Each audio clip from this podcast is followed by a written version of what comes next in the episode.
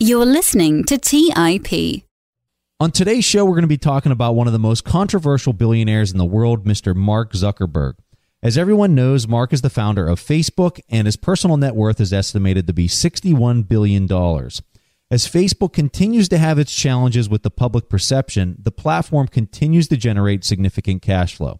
And on today's show, we cover some of the most interesting questions and answers that Mark has fielded lately.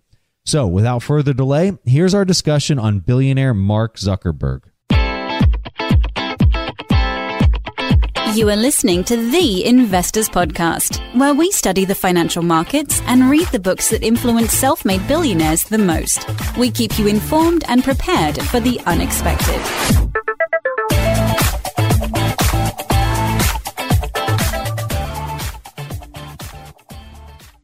Hey everyone, welcome to today's show at the Investors Podcast. I'm your host, Preston Pysh, and as usual, I'm accompanied by my co host, Stig Brodersen. Like we said in the introduction, we're going to be covering the thoughts and ideas of Mr. Mark Zuckerberg today. So, without further delay, we're going to cover the first question. And the first question that Mark was asked What was the hardest part in the early years of Facebook? And this was Mark's response. One of the hardest parts for me was actually when Yahoo offered to buy the company for a lot of money. Because up until that point, that was this turning point in the company where before that, every day we'd just come in and kind of do what we thought was the right next thing to do, right? We'd open to more schools, we opened beyond schools and launched more photos because that's what eh, seemed like the next thing that we needed to do to help people express themselves and, and understand more what was going on around them. But then Yahoo came in with, with this really meaningful offer, a billion dollars we had 10 million people using the product at the time. It wasn't as if it were obvious that we were going to succeed far beyond that. And that was the first point where we really had to to look at the future and say, wow, is what we're going to build going to actually be so much more meaningful for this? And you know, that caused a lot of interesting conversations in the company and, and with our investors. And, you know, at the end of that, Dustin and I just decided, you know, no, we think that we can actually go connect more than just the 10 million people who are in schools. We can go beyond that and, and have this really be a successful thing. And we decided to go for it. But that was really stressful because a lot of people really thought that we should sell the company. So for a lot of the folks who joined early on, they weren't really aligned with me, right? For them, they joined and being able to sell a company for a billion dollars after a couple years was that was like a home run. And it is a home run, right? Oh. And and that's I get that. I think that the fact that I didn't communicate very well about what we were trying to do caused this huge tension. And the part that was painful wasn't turning down the offer. It was the fact that after that, huge amounts of the company quit because they didn't believe in what we were doing. This is a really interesting exchange. And while he was he was saying that, I kept thinking to myself, what would you have done in that situation? Immediately, I, I guess my first intuition was I would have definitely sold the company. But then I thought a little bit more about what the metrics would have looked like that he was seeing and that's the thing about this kind of business is it's all, I mean, he can see everything in the numbers, right? It's all coming out. He can see the number of signups. He can see the dwell time on the site. He can see all of that stuff. But really interesting exchange. Stig, I'm curious to hear your thoughts. Facebook was founded back in February 2004. And uh, Yahoo was not the first suitor. suitors, not the first of the string of suitors, really. Google, MySpace, for those of us who remember that, the Washington Post. There have been so many huge companies that were rumored to want to take over Facebook at the time. And probably the most talked about that was Yahoo's offer in June 2006. If you look at some of the numbers, around 10 million users, that's a lot after just a little more than two years. They had around 20 million dollars in revenue at the time. So it's not, I mean, on the metrics basis, obviously this was outrageous, and many people would say so. But it was very interesting discussion I think he had with himself. At this point in time, Mark Zuckerberg was 22 years old. I mean, think about saying no to that much money when you're that age. But perhaps that's also one of the reasons why he did say no. If you're 22 and you already had 10 million users on your platform, why wouldn't you just continue? And and also think there is something to be said about being in a position when someone offers you a billion dollars. If that happens, you probably do not need the money for him, perhaps one of the things he was getting at was to have a chance to change the world, have a chance to test the new things on his platform. And you can test a lot more if you're the owner of Facebook than if you have a billion dollars. At least that is, I think, what, what Mark Zuckerberg was thinking at the time. I guess from that perspective, it makes sense. It is interesting to consider, though, that Peter Thiel, one of the first, very first investors in Facebook, he tried to convince Zuckerberg to sell because for him it was all VC money. I don't know how many X he, he would make on that investment, but yeah, why wouldn't you say yes? But for Zuckerberg, obviously, it was he was more the visionary, not not the money behind Facebook. I think a lot of the uh, venture capital investors would have been providing so much pressure on the sale. I don't know that a lot of them would have been wanting to kind of hang around and see how well 22 year old Mark Zuckerberg would have done as he grows the business. The next question that Mark was asked How do you think about making big changes to Facebook's platform? And this is how he responded. So I actually think when you do stuff well, you shouldn't have to do big, crazy things. When we started off, we didn't have anything like newsfeed that showed you updates from, from what people were sharing. We just had profiles. And what we found were originally one of the big behaviors was people would just click around. They'd click on different profiles, hundreds of them, and they'd go through all their friends to see what people had changed, right? To see what the update was in, in their friend's day. We learned from that that people were not just interested in looking up and learning about a person, but also understanding the day to day changes. So first we made this product that just showed in order which of your friends had updated their profile, right? So that at least told you whose profile to click on. And then, you know, the first version of Newsfeed was really simple. All it did was it basically took the content that people were posting and put it in order on your homepage. When things are working well, you use data and you use the qualitative feedback that you're getting from listening to how your community is using your product to tell you what problems to go solve. And then you basically use intuition to figure out what the solutions to those problems might be. And then you test those hypotheses by, by rolling them out and getting more data and feedback on that. And then that gives you a sense of where to go. We bought the Oculus team for a lot of money. I actually view that as if we'd done a better job of building up some of the expertise to do some of that stuff internally, maybe we wouldn't have had to do that.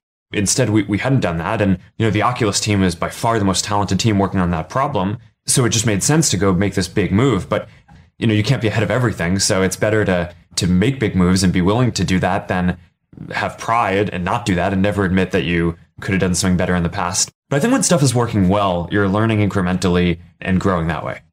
For this question, I would really like to talk about Mark Zuckerberg's process in terms of how he's thinking about improving his platform. So, first, he would look at his data. That would be the uh, first place for perhaps most business owners, especially this size. And he saw that, say, that people clicked around on their friends' profiles to read out on the status updates. That's one thing. It does not tell you you should create a news feed, or not necessarily. It's more how he's using his intuition. And that's really the key word here that I would like to talk about. How to use your intuition and then come up with a solution based on that? Most people come to you with problems or come with you with data. Really, the challenging thing and, and the way to be competitive today is to provide the solution. That's really what adds value. It's also one of the most common characteristics we see whenever we study billionaires in general. And whenever we talk about intuition, perhaps we can also look at it as a hunch, something that is really hard to quantify. I've read this book about this concept of intuition, which itself is, is a very abstract thing. But apparently, only 25% of adult American has intuition as the predominant trait, whereas 75% has the opposite, which is called sensing if you're a sensing person, you would need to experience the Facebook newsfeed before you can provide feedback. If you have intuition as your dominant trait, you would come up with the solution. Why don't we just create a newsfeed and then start pulling in data? I don't know why we see that with so many of the billionaires. My own thesis is that because they read a lot and they have a good imagination, but it's just something I really wanted to mention here. I really like the discussion around intuition and really kind of subconscious thoughts that kind of drive and help you be creative. There was a book that we covered by Allen Gannett called The Creative Curve. This book was fantastic if you're trying to hone that skill. And one other book that I would recommend that we have not covered on the show that's, in my opinion, one of the best out there for understanding your subconscious there's a book called Deciphering How the Brain Codes Our Thoughts. Wow, this book, I had recently read that and would love to cover it on the show, but it just really doesn't kind of fit our niche. But if you're trying to understand how your subconscious works, that book is fabulous. Again, it's called Deciphering How the Brain Codes Our Thoughts. I didn't have any other follow up comments on that one, Stig. Uh, so we'll go on to the next question that Mark was asked. This question was What are you most excited about over the next coming 20 years? This is his response. So we have this 10 year roadmap, and we're focused on three things connectivity, right? So getting everyone in the world on the internet. Right now, more than half the world is not on the internet, which is, I think a lot of people in, in Silicon Valley probably take this for granted. It just is not uniformly available. And if we want to solve a lot of the, the big challenges of the world today, they're not problems that any one group of people or even one country can solve. They really involve coming together and giving everyone an opportunity to participate in, in solving them. So I think connecting everyone is, is really a key thing, which is going to be great for people around the world. The next one is AI. I think that that's just going to unlock so much potential in so many different domains. And you know, we use it at Facebook for a lot of different things for showing people content that they're going to find more meaningful, for making sure that you connect with the people you actually care about on the service. But in a lot of ways, the work that we're doing on AI to push the fundamental state of the art forward is exactly the same stuff that's going into systems that diagnose diseases better or find better drugs to treat people. Other companies are using when they build self-driving cars. And you know, these are things that are going to save lives. You know, I heard this story recently that at this conference where someone has built a machine learning application where you can take a picture of a lesion on someone's skin and it can detect instantly whether it's skin cancer with the accuracy of the best dermatologists and, and doctors in the world. You're going to be able to put the power in your doctor's hand to become the best doctor in the world at that thing. Everyone will be the best doctor in the world. That's a really fundamental thing. I get a little bit frustrated, I think, when people fearmonger about AI and how it, it could end up hurting people. Because I think in, in many real ways around diseases, around driving more safely, that's a really big deal, I think, for the next 10 years. The next thing that I, that I always think is, is going to make a big difference you know, every 10 or 15 years, there's a new major computing platform that comes around that allows people to do completely different things than they could do before. 20 years ago, most of us were using desktop computers. They were kind of clunky. We used them in, in work because it made our work more productive, but most people didn't use them for fun. Now we have phones, which you know help us connect with each other, and they're much more human devices. But there's going to be another platform after that. And I think that's going to be virtual reality and augmented reality. That I think is just going to help people be more creative, experience what other people are feeling much more immersively than, than we even can through video and things like that today. I'm really excited about that trend as well. Let's take a quick break and hear from today's sponsors. The dream of owning a vacation home can be daunting. From finding the best guests to the maintenance to organizing the cleaners after every guest stay. With Vacasa, they make that dream into a reality. As a full service vacation home management company with vacation homes in key destinations across the US, they know how to make owning a vacation home easy and profitable. On top of proactive property maintenance visits by professional local teams, a data driven booking platform, and around the clock support, homeowners earn on average 20% or more revenue from their vacation homes. Vacasa makes vacation home ownership easy. If you're looking to make more from your vacation home by doing less, partner with Vacasa at vacasa.com. That's vacasa.com to get started on your dream of owning a vacation home. Have you ever wondered if there's an AI tool like ChatGPT specifically built for the stock market? A tool that not only aids you in your research and analysis process, but also allows for dynamic discussions? Today, I want to share such a tool with you called Meyka. Meyka is the AI powered stock research assistant now enhanced with real time stock data. Meyka does a lot of the heavy lifting of sifting through financial statements and company data and delivers it to you nearly instantaneously. And the best part is that it's 100% free. Try it out today and ask Meyka questions like What is the financial health of Microsoft? How much cash does Copart hold on its balance sheet? What is the return on invested capital of Adobe or millions of other prompts? Check it out today for free at Meyka.com. That's M E Y K A.com. Today's episode is sponsored by Range Rover Sport. Range Rover Sport leads by example with their dynamic design that rises to the occasion. It's got powerful on road performance and commanding all terrain capabilities, coupled with signature Range Rover refinement. The third generation Range Rover Sport is the most desirable, advanced, and dynamically capable one yet, redefining sporting luxury. It's got advanced cabin technologies such as active noise cancellation and cabin air purification, offering next level comfort and refinement.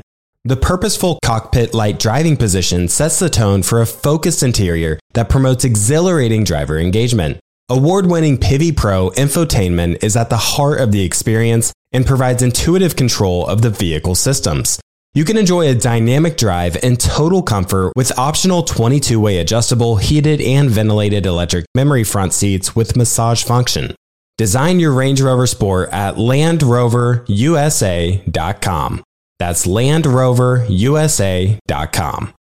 All right, back to the show. Some interesting comments. I don't think anything that he said really surprises anybody as far as what he sees being important moving into the future. There's something that I want to play here on the show. And now that we have an opportunity to talk AI, I recently was introduced to a video where Google has rolled out a new AI platform that a person can basically interact with their Google Home. I don't even I don't have one of these things, but it's basically the Google's AI service that they're trying to get people to put into their homes. And what you can do is you can contact this device. You can say, "Hey Google Home" or "Hey Google, make an appointment for me tonight at eight o'clock to have dinner at whatever restaurant." And the Google device will say, "Okay, no problem." And then what it actually does is it calls the location and it has it actually talks to the person the human on the other end.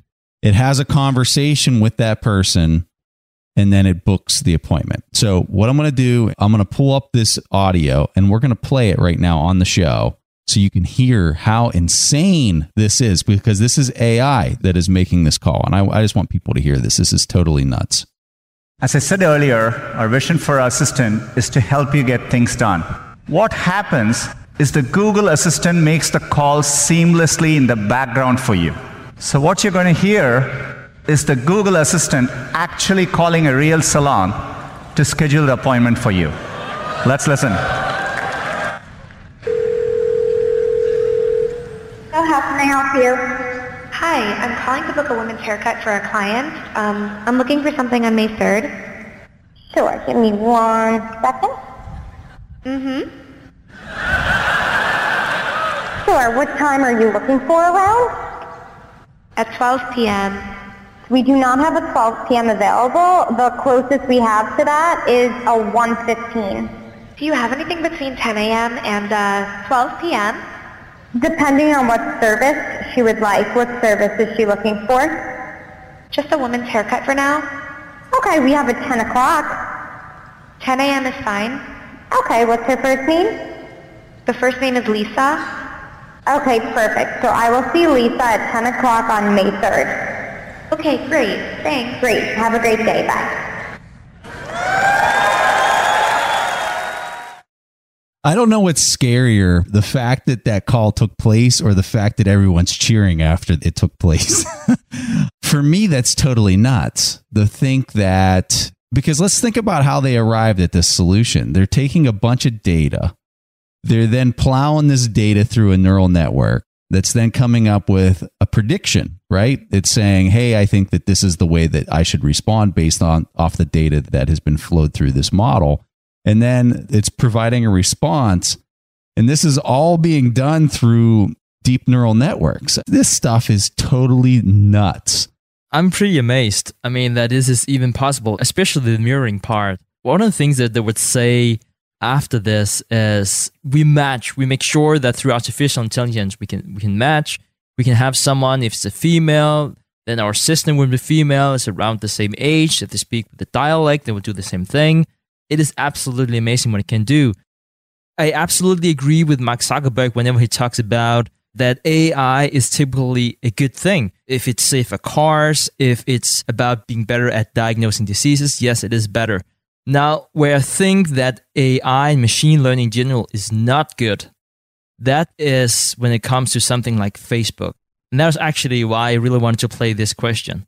Because whenever Zuckerberg talks about we use artificial intelligence to give you more meaningful content, that's whenever I hear targeted ads and casino algorithms. That is what I'm hearing. That's not by doing better thing for humanity.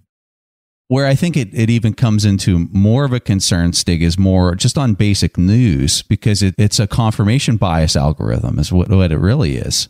Tony Robbins told us during the interview that Ray Dalio and him and some others feel that confirmation bias is probably one of the strongest bias influencing people to make poor decisions in financial markets.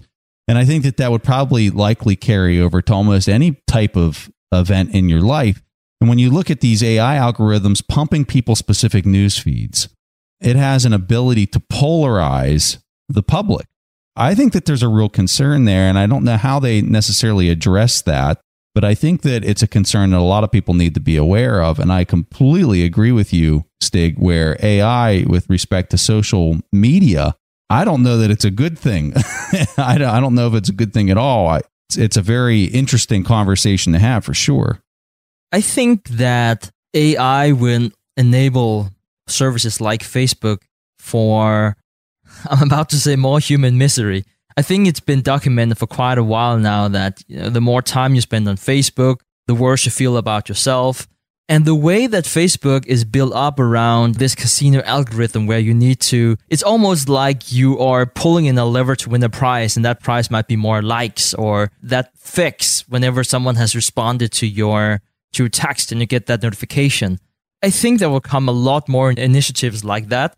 And what is good for Facebook is that you will spend more time there and you'll, through Facebook, also spend more money. I think for a human welfare perspective, social media and services that is really much tied to you as a person would probably also be where AI is exploiting us as consumers uh, the most. And interesting enough, also where it will help us the most. So that was really why I wanted to play this, especially because it was Mark Zuckerberg, the founder of Facebook, who brought it up. All right, so moving on to the next question that Mark was asked. He was asked about his intentions of internet.org and the initiatives that aim to bring affordable internet access to less developed countries. And this was his response. For those of you guys who haven't heard of internet.org and what we're doing here, we have this whole effort where we're trying to help everyone in the world get on the internet. It turns out that uh, the vast majority of people in the world have no access to internet, right? And, and living in the US or especially here in, in Silicon Valley, it's pretty easy to, to miss that fact. But it turns out that um, there are about 7 billion people in the world, and only about 2. 7 or 2.9 billion people have any access to the internet at all. So there are more than 4 billion people, the majority of people in the world who don't have any access. And that's what we're trying to solve through this internet.org program, where we basically go around the world working with mobile operators and governments and local entrepreneurs to be able to offer some basic internet services for free. The way that I kind of think about this is it's kind of like, you know, in the US we have 911. So even if you can't afford to pay for, you know, your mobile phone, you can still always dial 911 and you can get help on, on basic things that you need. And I just think that there should be a version of this for the internet where people can access, you know, some basic education information, health information, job listings, some, some basic things that you need. The idea is that by getting access to this, this content, we actually find that more people who use these basic services then go and decide to go pay for a data plan and get full access to the internet. So, you know, out of those 4 billion people, it actually a, lot of them can afford to pay for the internet, but you know maybe they grew up and they didn't have a computer, they haven't used the internet, and they're not sure why they they would want the internet yet. But by trying it out and, and using some of these basic services, a lot of folks then end up using it. So what we found uh, in research that other firms and, and companies have done is that for every 10 people that gain access to the internet, one person is lifted out of poverty. In countries like India, right? I mean, India has 1.25 billion people, and uh, actually more than a billion of them are not on the internet. So if we could snap our fingers and connect all of them, then there would actually be 100 million fewer people in India in poverty. I mean, I actually think that this is one of the bigger things that we need to go around and, and do in the world. And it kind of makes sense, right? If you think about it, if people need a lot of things to, to live good lives, but access to education information, health information, job opportunities, all that, that kind of stuff, are a lot of the things that people need to be able to go get jobs and, and, and join the modern economy. So in, in a country like India, where a lot of people are not connected to the internet, giving people those tools really is pretty empowering. And it's not the only thing that needs to happen, but I think it's one of the, the big things that we're working on doing. When I was getting started in my dorm room, you, you don't kind of dream about one day we're not just going to build a service that a lot of people use, but we're also going to try to get people on the internet. But you know, now we, we're a bigger company and, and a lot of people use Facebook and we have the resources to go try to take on some of these bigger problems. So I feel like we have a responsibility to do that. I'm excited about this and excited to keep doing it. Let's take a quick break and hear from today's sponsors. Kyle, you're connected with a ton of different investors and portfolio managers, and you're just really in the know on a lot of these things. How do you keep up with all the day to day headlines for your portfolio companies? Yeah, so I used to have a ton of issues with this, and that was until I started using Yahoo Finance. Really? What's so great about it? So Yahoo Finance is awesome. I have my whole portfolio entered and I can easily see all the top headlines to keep up with the recent news. And each day you get an overview of the major global events that might be moving the market. So I'm ready to easily pounce on any opportunities that come my way. What else can you do on Yahoo Finance's platform?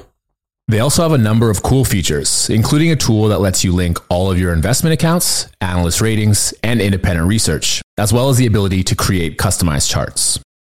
Well, now I know that the audience is really going to love this one. And I actually, see they have 90 million monthly active users. For comprehensive financial news and analysis, visit the brand behind every great investor, yahoofinance.com. The number one financial destination, yahoofinance.com. Today's show is sponsored by public.com. That's where you can earn 5.1% APY with a high yield cash account. While we can't say for certain it's the highest interest rate there is, we can say this. It's a higher rate than Robinhood, a higher rate than SoFi, a higher rate than Ally, a way higher rate than Bank of America and Chase, a higher rate than Citi, Wells Fargo, Discover, and it's a higher rate than American Express too. So if you want to start earning 5.1% APY on your cash, check out public.com. We can't say it's the highest interest rate, but it's pretty damn up there. This is a paid endorsement for public investing. 5.1% APY as of March 26, 2024, and is subject to change. A high yield cash account is a secondary brokerage account with public investing, member FINRA slash SIPC. Funds from this account are automatically deposited into partner banks where they earn a variable interest and are eligible for FDIC insurance. Neither public investing nor any of its affiliates is a bank. US only.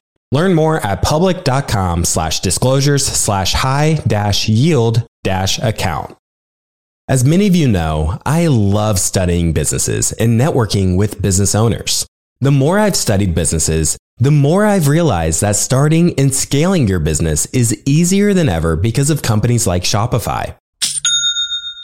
Did you know that Shopify powers 10% of all e commerce in the US? Shopify is the global force behind Allbirds, Rothy's, and Brooklinen, and millions of other entrepreneurs of every size across 175 countries.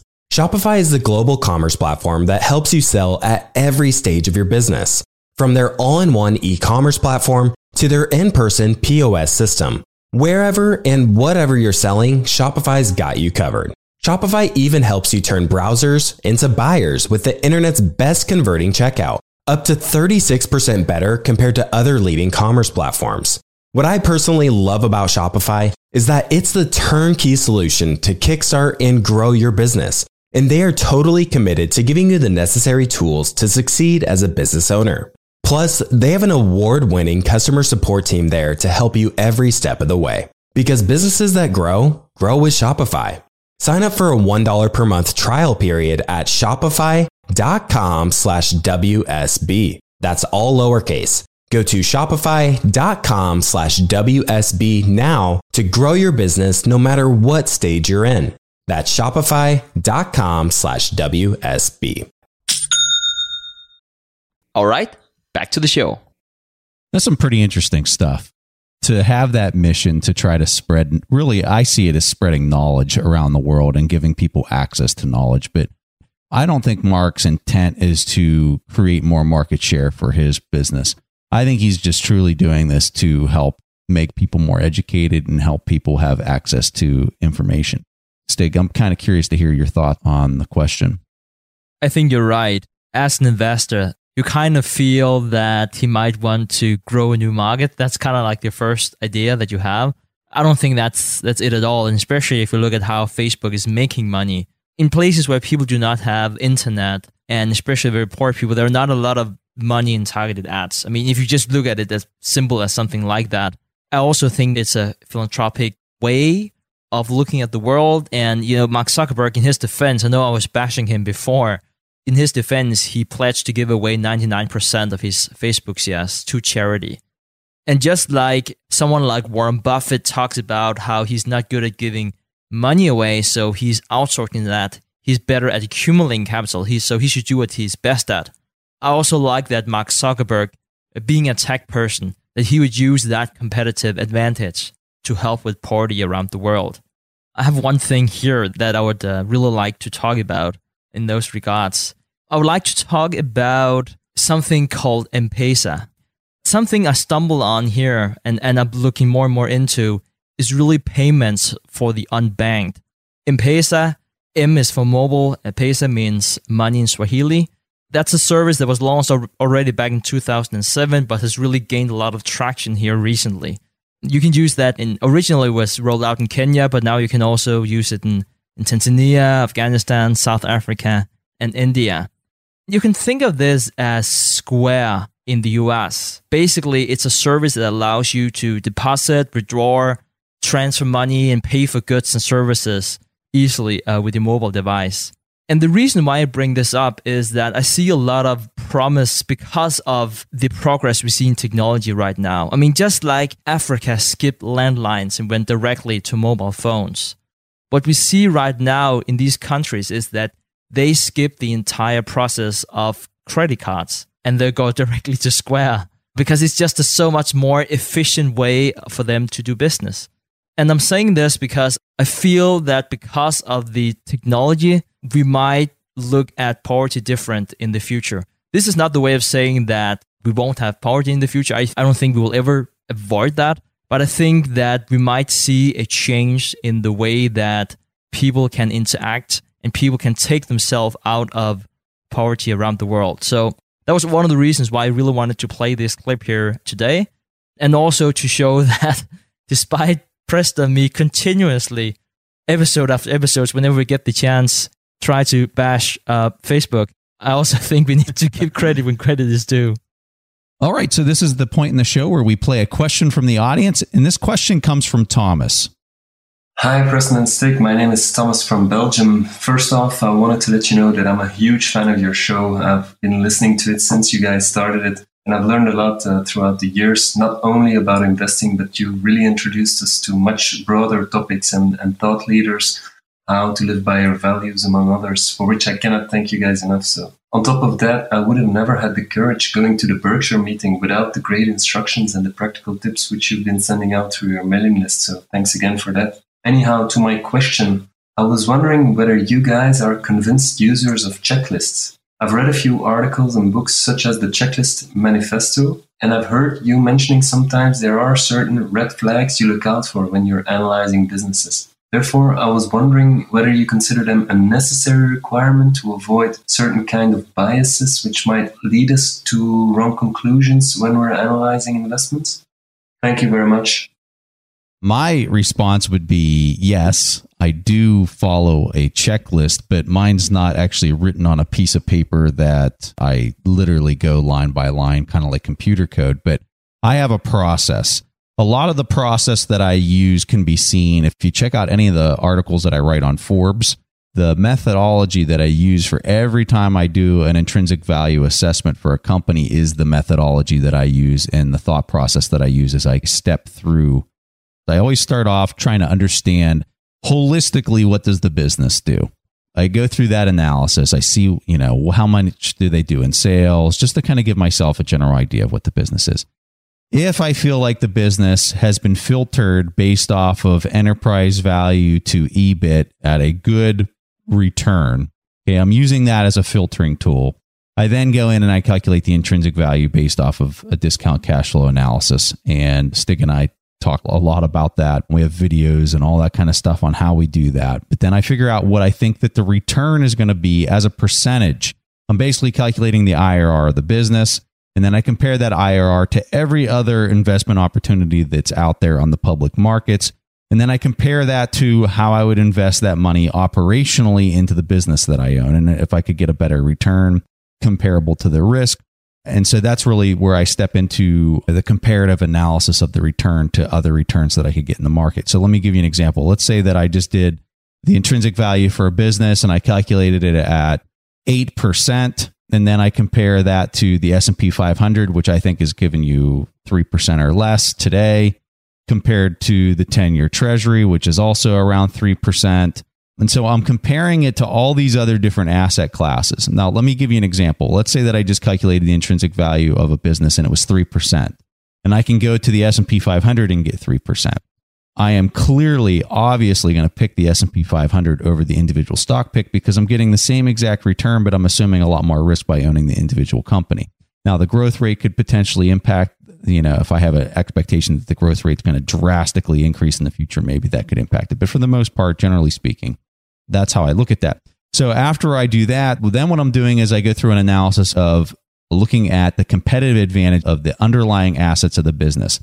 Business schools will tell you that your risk is the volatility of the past performance of the stock, which I think is absolutely ludicrous. And so do a lot of other billionaires that we study. Your real risk in owning a business is the ability of the underlying assets, especially the assets that are bringing in all the revenues that are profitable. The impairment of those assets is your real risk. So let me just explain this in simple terms. So if you own a coffee shop on Main Street and there's a vacant building right across the street, and there's somebody in the business of trying to open up another competitive coffee shop right across from you, the endurance of your competitive advantage of your coffee is at stake. Your assets could be impaired. That's how you got to look at the impairment of, of the underlying assets because that's where your real risk is. So then what I do is I look across so let's say that the, the first check mark of looking, or the, basically the second check mark of looking at the intrinsic value of the business, and I say this has a high yield. I'm very interested in this company. But then I get to the second step in my checklist, which is understanding the impairment of the underlying assets, and I find that they could be greatly impaired. I might discount the return that I'm expected to get on that company. I make adjustments to what I think that that return is based off of the ability of the company's assets to be impaired. I then also consider at the very end, I look at the macro factors. So, where are we at in the economy today? How do I expect the economy to perform moving forward from a global sense? I basically look at the momentum of the overall market. And I also look at the momentum of the individual company and what that price action looks like. And then I basically make my final decision on whether I'm going to own it or not those are the main variables that I'm looking at as I go through the process. I would like to tell you that I do it in a linear manner in the same order every time. And maybe that's, to be honest with you, maybe that's a disadvantage with the way that I do things, that I don't do it in a sequenced, ordered way. But for me, I guess I'm, I'm trying to look at things more holistically, but I always cover all of those bases as I'm going through an individual stock pick. So, yes, I have a checklist. I, I hit all that, but I don't necessarily do it in a sequential order. Just really a quick note to what you said, and especially for people listening to this and say, wow, that's a ton of steps and, and how to best illustrate this. We have a completely free resource on TIP Academy. It's our intrinsic value index. And I think we have around what 40 or 50 picks and where we use this process that you talk about, Preston. We'll make sure to link to that in the in the show notes. Of course, people can also sign up to our email list where Preston and I would send out these picks on a monthly basis. So, yes, I also use a checklist. And if I can just highlight a few of them and provide some comments to that, one of the first things I look at that is revenue. And, and I know that Preston also briefly mentioned that. If I could just add one more thing to that, I'm looking at if there's any revenue decline in the core business one thing is that you might be looking at revenue, just see, well, that's going up. Yes, but what is the core business? And do you see revenue decline there? What you see a lot of companies do is that they would acquire a new, a lot of new companies to sustain revenue growth. That does not always make a lot of sense to all companies. Sometimes it's a short term win, for a long term pain. Of course, unless you have a company like Berkshire Hathaway, it is their forte to add new businesses to their existing business and thereby grow the revenue. It is uh, different for most businesses. So that's something I look at. Uh, I look at declining margins and I look at that. And specifically about that, and one thing I would like to highlight if you use a checklist, it's very important to control the checklist and not let it control you. And if I can just provide one example of that, is that I have this general rule that I would like the coverage ratio to be above 10, meaning that you can at least pay back your debt 10 times with your operating income. But it really depends. I mean, you can have interest coverage ratios that are at a comfortable level, but then whenever you look closer at how it's financed and if it's not fixed, if it's variable, and if you learn that they will finance new acquisitions next year with more valuable debt, perhaps then you can't use that checklist to do many things. So I just wanted to put it out there in terms of if you have a checklist, you can't just say check and then move on to the next one. You have to really understand what it is and then make the necessary provisions. And I know this sounds might sound counterintuitive because the point about a checklist is that these are your rules and you shouldn't deviate from your rules because that's really when you're going to paint yourself into a corner. I do think I have the opposite view. I think it's very important that you control the checklist uh, rather than the other way around. So, Thomas, thanks so much for asking your awesome question. To show our appreciation, we're going to give you a free subscription to our paid intrinsic value course on the TIP Academy website. This course goes into all the detail to show you how we calculate the intrinsic value of the business, basically what we were describing there. If anyone listening wants to check out this course, go to tipintrinsicvalue.com. That's tipintrinsicvalue.com to see the course and the contents contained in the course. So, Thomas, thanks for your awesome question, and we hope you enjoy the course. If anyone else out there wants to get their question played on the show, go to asktheinvestors.com. There's a little button. You just got to click the record button. You record it. It automatically goes into our servers and we see it pop up. And then we listen to all the questions that come in. And if your question gets played on the show, you get access to a course just like Thomas. All right, guys, that was all the Preston I had for this week's episode of the Investors Podcast. We see each other again next week. Thanks for listening to TIP. To access the show notes, courses, or forums, go to theinvestorspodcast.com. To get your questions played on the show, go to AskTheInvestors.com and win a free subscription to any of our courses on TIP Academy. This show is for entertainment purposes only. Before making investment decisions, consult a professional. This show is copyrighted by the TIP Network. Written permission must be granted before syndication or rebroadcasting.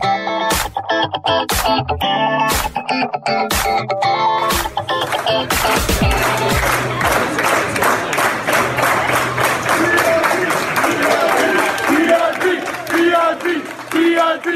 TRP, TRP, TRP, TRP.